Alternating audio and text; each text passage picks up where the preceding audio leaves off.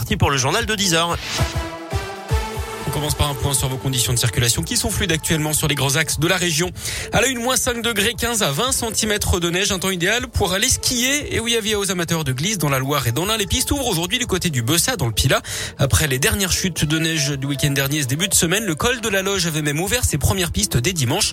Rendez-vous demain pour l'espace débutant à Chalmazel. Toutes les pistes ouvriront ensuite ce week-end avant la réouverture complète de la station. Ce sera le 18 décembre. Il est également tombé 40 à 50 cm de neige ces derniers sur les hauteurs du budget dans l'Ain. Parfait donc pour l'ouverture aujourd'hui de la station du plateau d'Hauteville. 53 km de pistes dédiées au ski de fond. Le soulagement à Clermont-Ferrand après la disparition inquiétante d'un adolescent de 17 ans. Il n'avait plus été vu depuis dimanche soir quand il était parti de chez lui vers 21h en pyjama sans téléphone ni moyen de paiement. Il a finalement été retrouvé hier soir.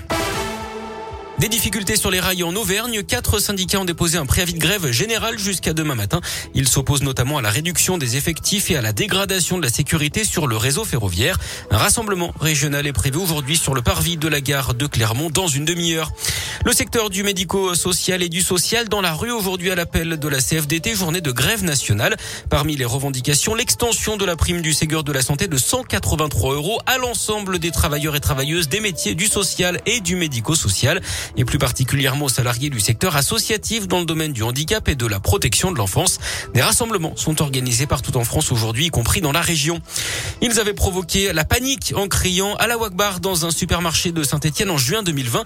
Un an de prison avec sursis a été requis contre deux hommes de 38 et 52 ans. La scène avait causé un mouvement de foule. 150 personnes s'étaient ruées à l'extérieur. Un client du magasin avait eu l'épaule fracturée dans la cohue. Les deux suspects nient avoir eu des idées malfaisantes. Ils ont expliqué avoir prié dans les rayons pour exprimer leur le jugement a été mis en délibéré au 20 décembre. En bref, aussi en France, 46 ans après sa mort en 1975, Joséphine Baker entre au Panthéon aujourd'hui.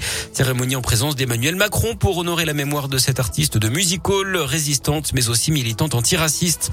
Et puis la tuile pour Miss France, Clémence Bottineau, pourtant doublement vaccinée, a été testée positive au Covid à son arrivée en Israël.